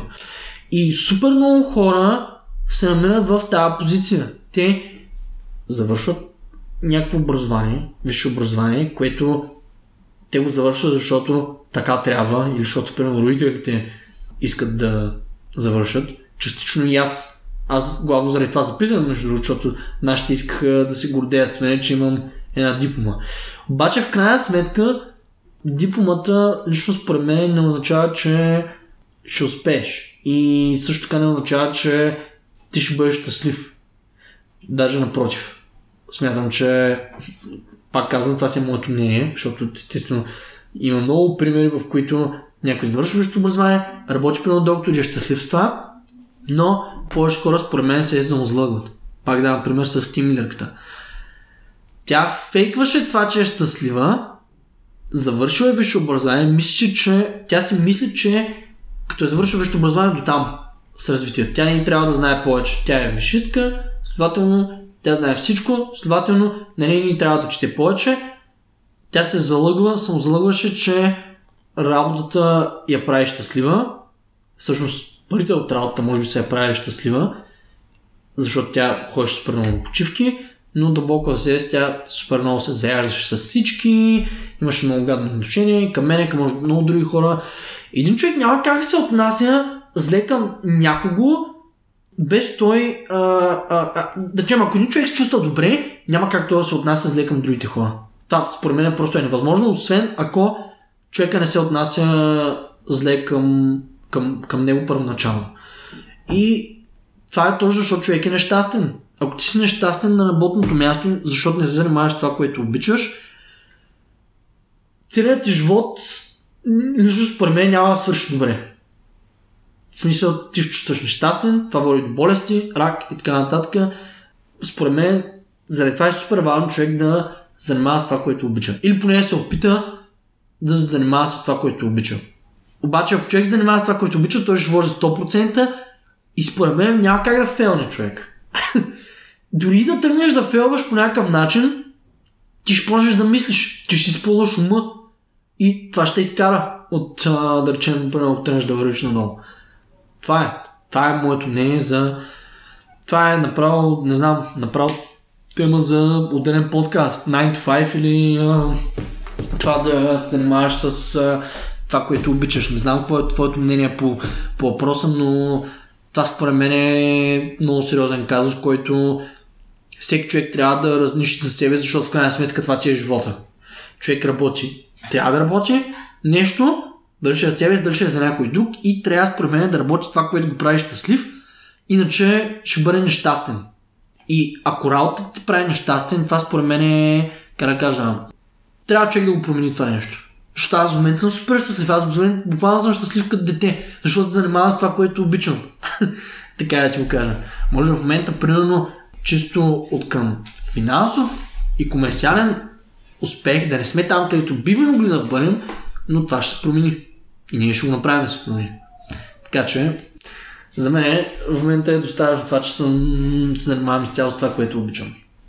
При вас двамата забелязвам две неща, с които се отличавате от другите ютубери и треньори. Едното е, че залагате с приоритет на силата, а друго е продукта, който имате магнези за ръце. Mm-hmm. Аз забелязвам, че стандартно хората в фитнес индустрията продуктите, които създавате, са свързани или с дрех, или с някакви храни. Да, Вие... добавки, в повече случаи. Вие защо избрахте магнезия? Значи, сега ще ти кажем защо. Първо, за мен е супер важно, когато ти съставяш продукт, той да бъде уникален. Имам преди да няма продукт, който е друг такъв на пазара. Смятам, че ако даден човек вложи мисълта си, той няма как да не бъде уникален. Защото всеки сам по себе си е уникален. За моя. И поради тази причина за нас беше важно да направим нещо, което го няма на пазара. Второто нещо е, че ние искаме да създадем продукт, който решава някакъв проблем и е по-добър от другите магнези на пазара. Казвам, че продуктът е уникален, защото в този формат го няма на пазара, особено в фитнес обществото. И а, ние искаме да създадем продукт, който първо е синергистичен към това, за което ние стоим, да, услугата ни, всъщност когато някой започне работа с нас, ние му изпращаме магнези като подарък, а, защото той наистина помага. Това е продукт, който решава някакъв проблем. Той трябва да е синергистичен към нашата услуга и не само към нашата услуга, но и към това, за което ние седим и по някакъв начин той да решава някакъв проблем. След то, то продукт решава няколко проблема. Първият проблем, който решава е на чисто, как да кажа, физическа гледна точка, подобрява фрикцията, т.е. тренер, така да се каже, между штангата и дланите на трениращия. Попива, абсорбира влагата, следователно подобрява хвата и следователно помага а, това да не изтърве штангата. Всички сме виждали штангистите, че се мацат, така да се каже, а, с магнезия преди да направят тежък опит. Това е първият проблем, който решава. Вторият проблем, който решава е, че повечето магнезии на пазара, ние не сме единствения магнезии, да, а, но повечето магнезии на пазара са или в купчета, или са в, а, как да кажа, а, а, в едни такива нейлонови пликове. И аз съм ползвал такива продукти и безброй пъти на мен ми се е случва да си разсипя магнезия в сака. И то става чудо. В смисъл ти не само, че хъбиш част от продукта, но и създаваш колболе. Заради това ние решихме да го направим в котия.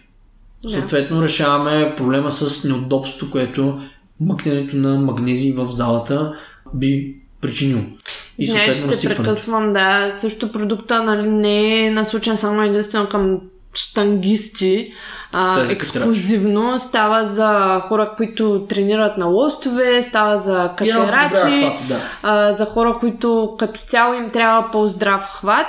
Като аз, понеже и съм завършила маркетинг, цялостно основната идея си спомням още от тогава от университета, а, беше, че когато, ако ти решиш да създаваш един продукт или услуга, основното нещо е услугата или продукта да наистина да решават проблем и чрез тях човека по някакъв начин да е напреде, за да може той да пожелая да го използва, да пожелая да си го а, закупи. Като няма, не казвам, че има нещо лошо в а, дрехите и така нататък, а, но а, реално това, което ние целяхме с първия си продукт е наистина той да е в някаква полза, директно на клиентите ни, хората, които тренират, как той е в полза, ми подобрява качеството на тренировките и това съответно подобрява и резултатите им. А, но да, наистина подпомага един вид случая покачването на силата. Защо? Защото, пак казвам, а, нашия фокус е по-скоро сила, самочувствие, ментално здраве, здраве физическо, отколкото външен вид. А, нали, Тя визията се подобря. Визията е резултат. Да видят, точно но, така. На хор... Визията е резултат, резултат от усилията. Да. а, ние не говорим толкова за това упражнение ще имаш големи гърди. По-скоро ние говорим за как да изпълняваш това упражнение. Ние знаем, че като правиш лежанка с по-тежки килограми, гърдите ще се развият. Да. Не е нужда да оказваме на хората това. Но никой не говори за, за как да кажа, м- за това как максимално ефективно да изпълняваш тези упражнения. Безопасно, разбира се. Ще има много хора, да се трошат. В смисъл и се отказват да дигат или пък търсят някакво упражнение, защото те самите не знаят как да тренират. То това е също най-големият проблем, но да се върнем към продукта. Просто искахме да е синергичен. Наистина. Да, искаме да е синергичен, искаме наистина да решава някакъв проблем и съответно да е в унисон с идеята на бранда. Да. На NoBS фитнес, на фитнес без глупости. Да. И къде слушателите могат да ви намерят или да следят съдържанието ви? Започваме с YouTube канала, разбира се. Тоян Чулаков. Латиница. На латиница.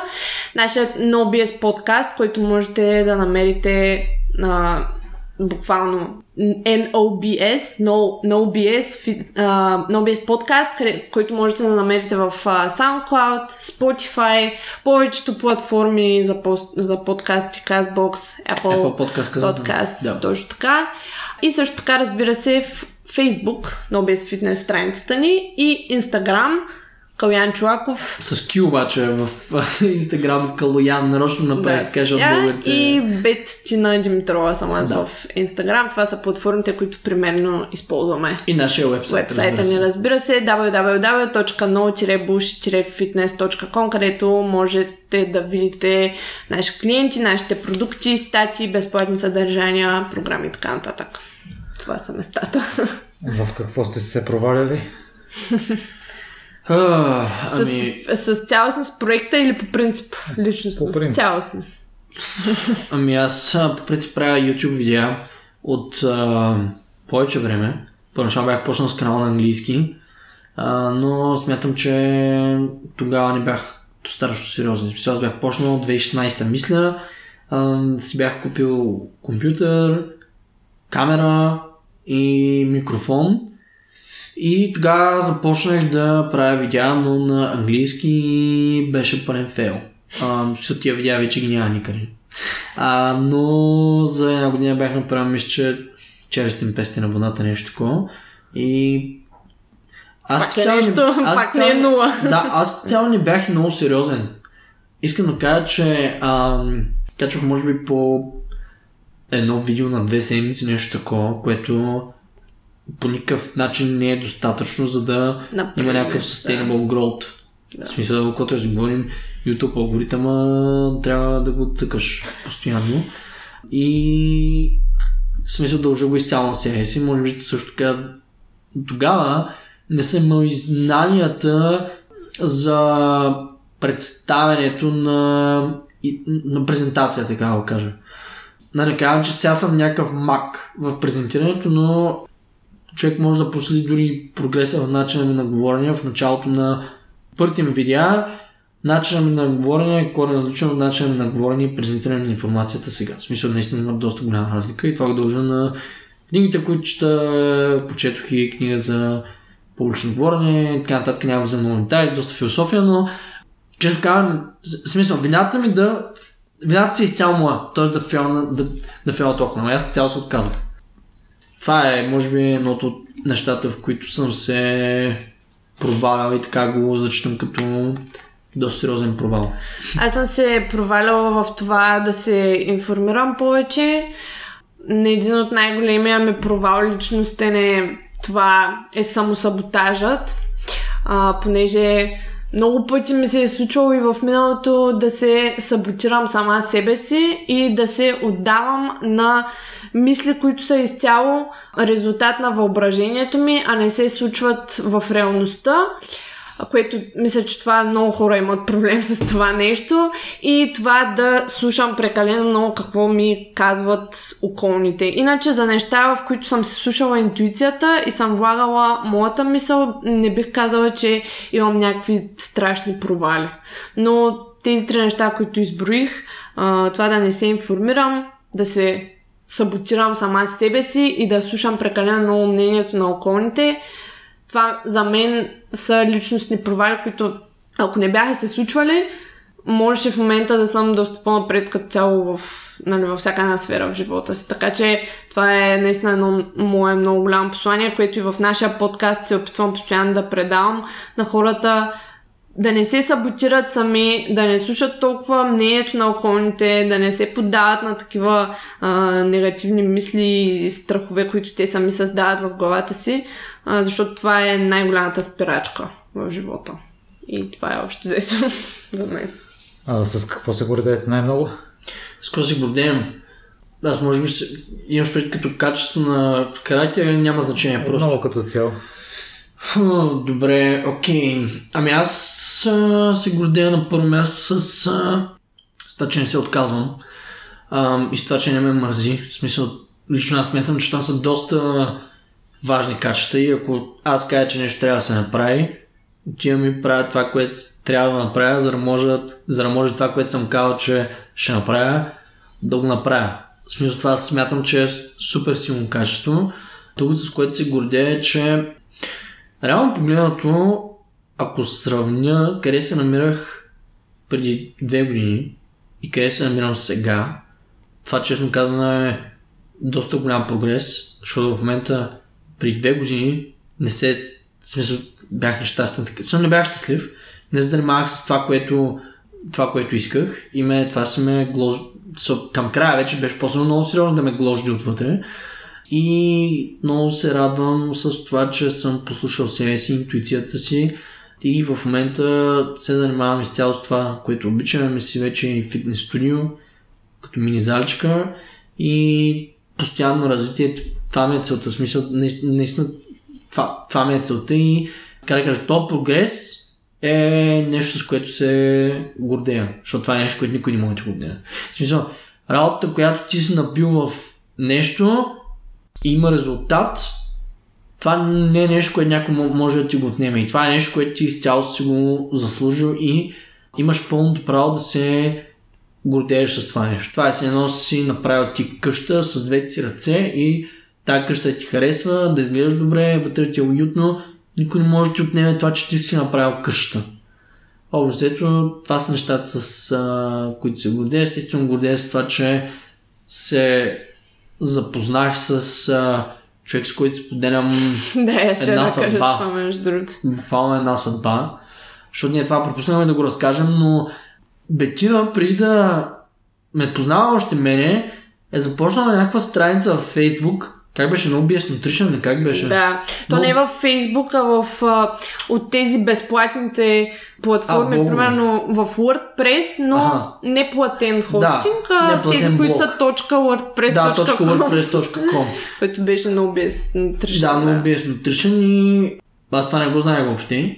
И когато а, аз бях решил вече какво да е името на проекта и нали, зад какво да седи, така да се каже, а, когато правих сайта, ние тогава може би от 4-5 месеца се познавахме и само излизахме да се разхождаме и си пиехме кафета и си говорим може за фитнес и такива неща. Тя ме пита тогава, нали аз казах правя сайт, са нещо беше писал, аз казах, че правя сайт не мога в момента. А, и тя ми каза, Теле, как ще каза сайта? Аз казах, няма ти кажа. Тя обаче беше доста така настоятелна и аз казах и а, нали, пратих и линка и тя каза, е, човек, това е моят бранд, открадна ми бранда. И аз казах, човек, аз не знаех, че това е нещо твое. Аз казах, абе, казах си, абе, тук има нещо.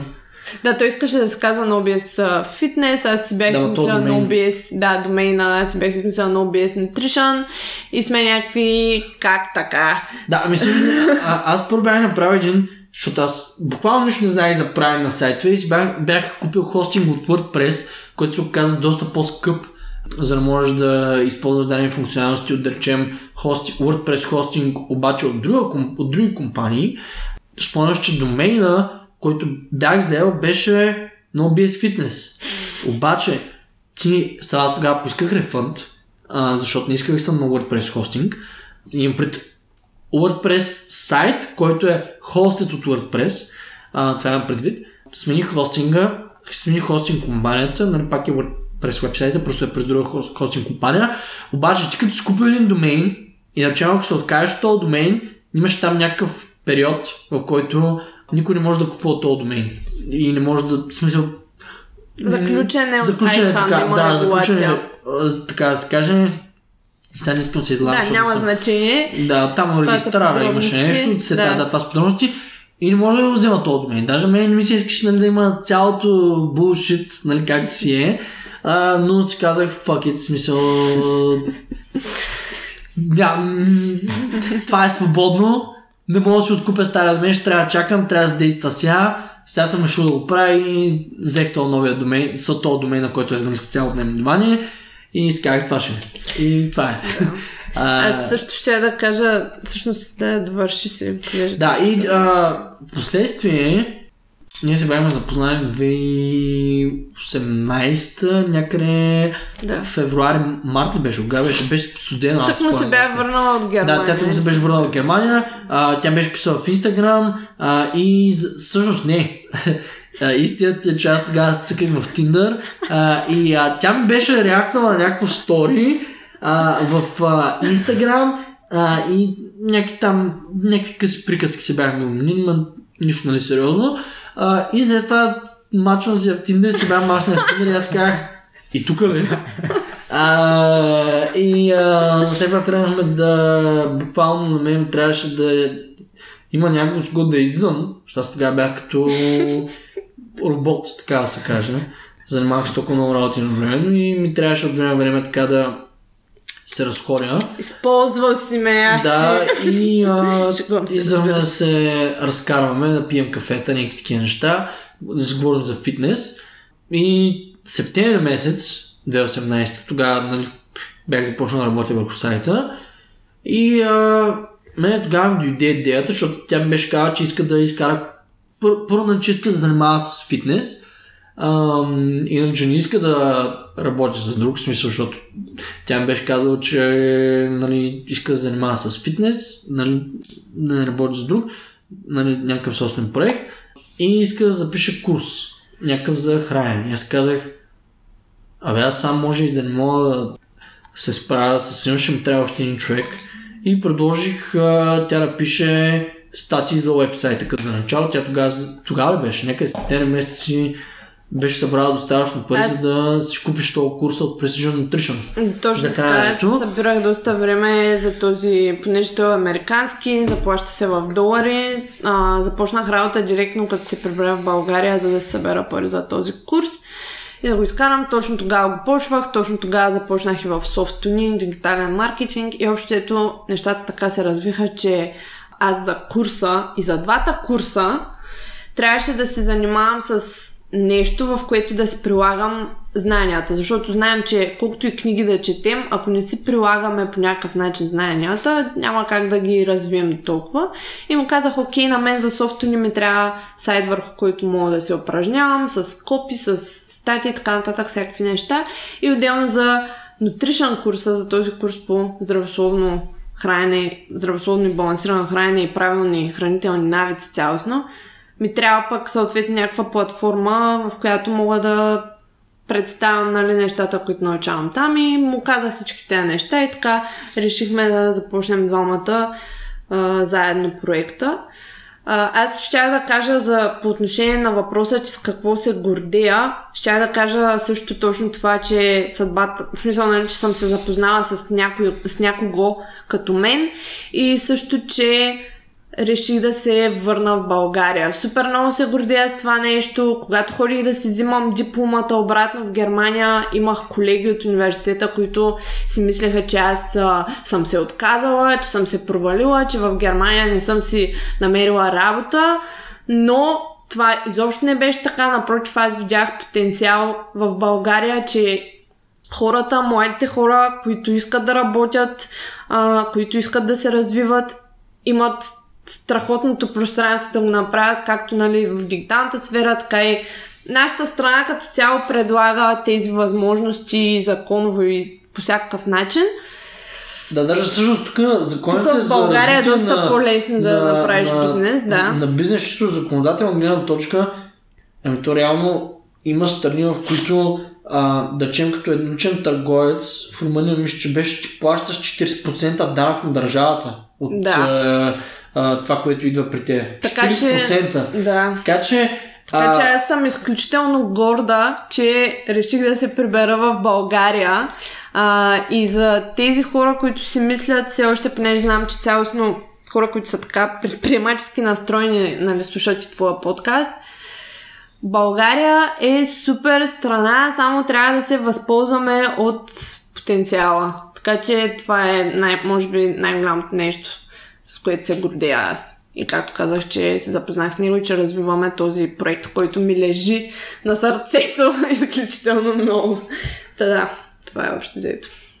Изключително много, много ви благодаря за днешното гостуване. Аз преди малко споменах кое ви отличава от другите в фитнес обществото, но има едно нещо, което си приличате и се ближите с гостите, които са ми гостували преди, които mm-hmm. се занимават с фитнес, но това, че освен конкретно за фитнес тематика, обсъждате и личностно развитие и може да сте полезни на хора, които въобще не вдигат штанги, които да. въобще не са стъпили зала. И благодаря за съдържанието, което създавате и за ценната информация, която публикувате. Моля те, много ти благодаря, че цял ни покани да бъдем в подкаста. Смисъл, това някой мен да ме покани, примерно. Той не ме не мисля нас да ни покани а, как да така ме кара да се чувствам, сега имам някакъв импакт а, върху хората. И а, да, примерно ние гостувахме и от друг подкаст, така нататък, но отново искам да ти благодаря, просто за мен това е как що се значим, така да се каже. да, и целта е все пак да разпространяваме тази енергия, която всички ние и ти с гостите си разменяш така нататък, в смисъл този позитивизъм, цялостно тази готина настройка, че силата е в нашите ръце. Това е целта и на твоя, и на моя подкаст, и на другите. Така че и аз много се радвам и ще се радвам и пак да си говорим. Има материал, защото силно зададох около половината въпроси, които Супер. Ами благодаря, че отново начи и това е. Благодаря ти, че остана до края. Ако този епизод е вдъхновил, изпрати го на трима приятели. А ако искаш да споделиш мнението си с мен или да ми дадеш препоръка, пиши ми във Facebook страницата на Непримиримите подкаст. Усмихнат ден ти желая!